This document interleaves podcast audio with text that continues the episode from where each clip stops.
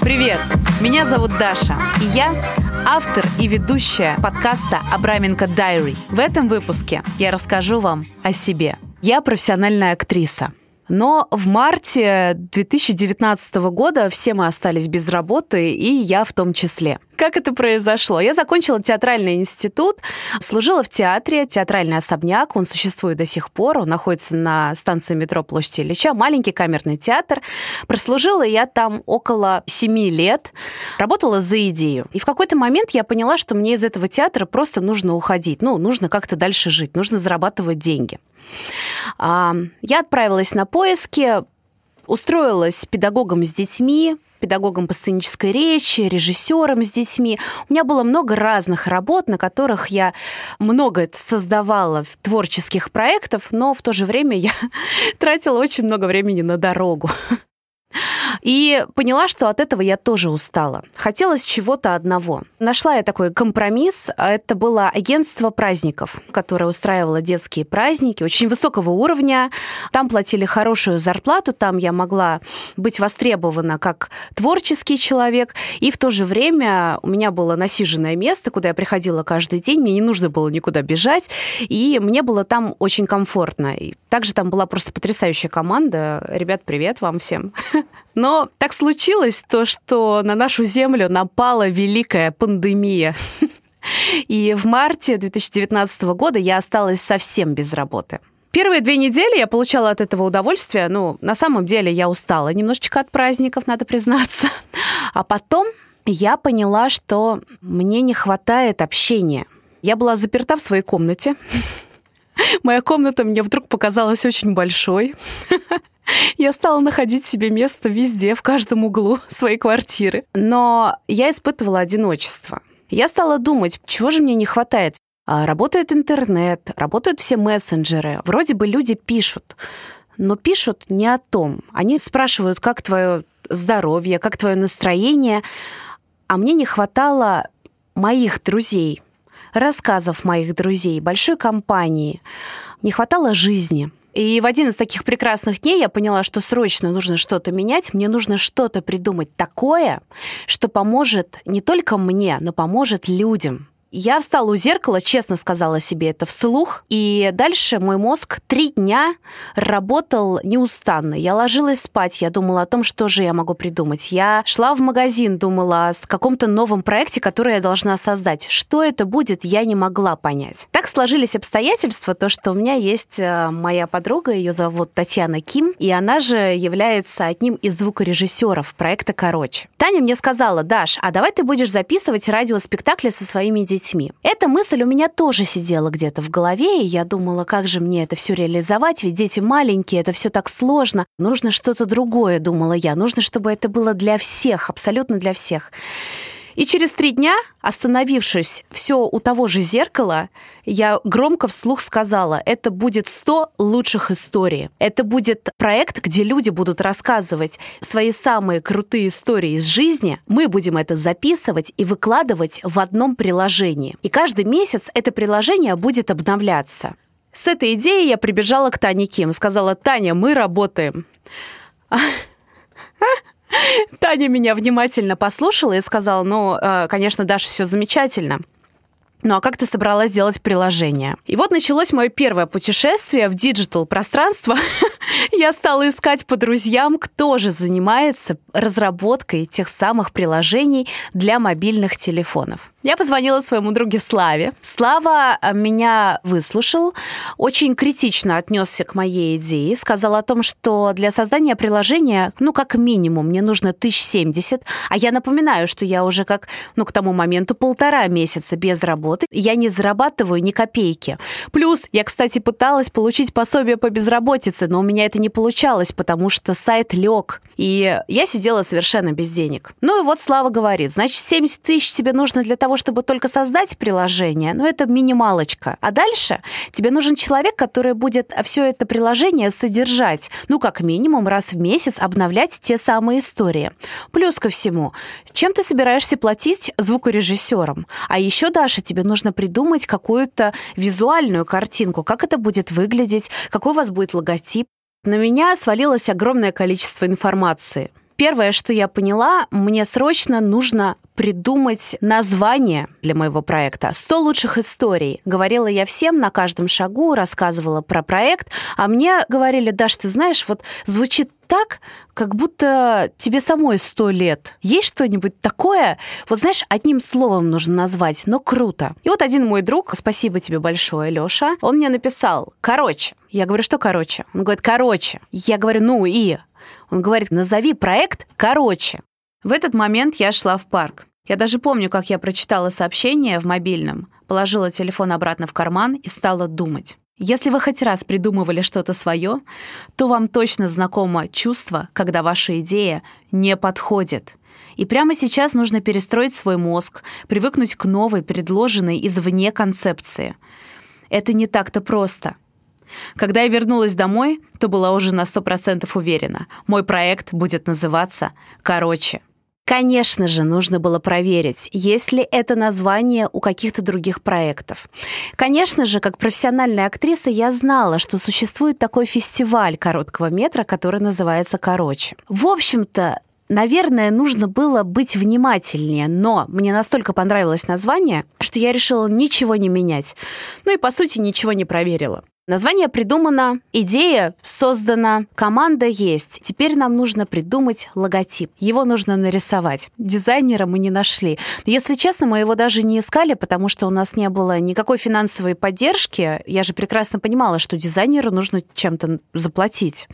А денег у нас не было. Поэтому мы с Таней решили делать все сами. И вместе мы с ней склепали микрофон, красную звуковую волну, короче, многоточие, рассказы ваших друзей.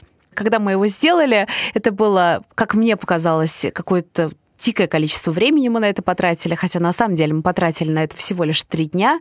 Но так как я делала это впервые, мне казалось, что мы тратим время впустую. Как только был создан логотип, мы сразу же выслушали кучу разных комментариев, и плохих, и хороших, от наших друзей-дизайнеров. Ну, как вы догадываетесь, в основном они были, конечно, отрицательные. Но на что мы психанули и сказали, слушайте, если вы можете сделать лучше, то сделайте.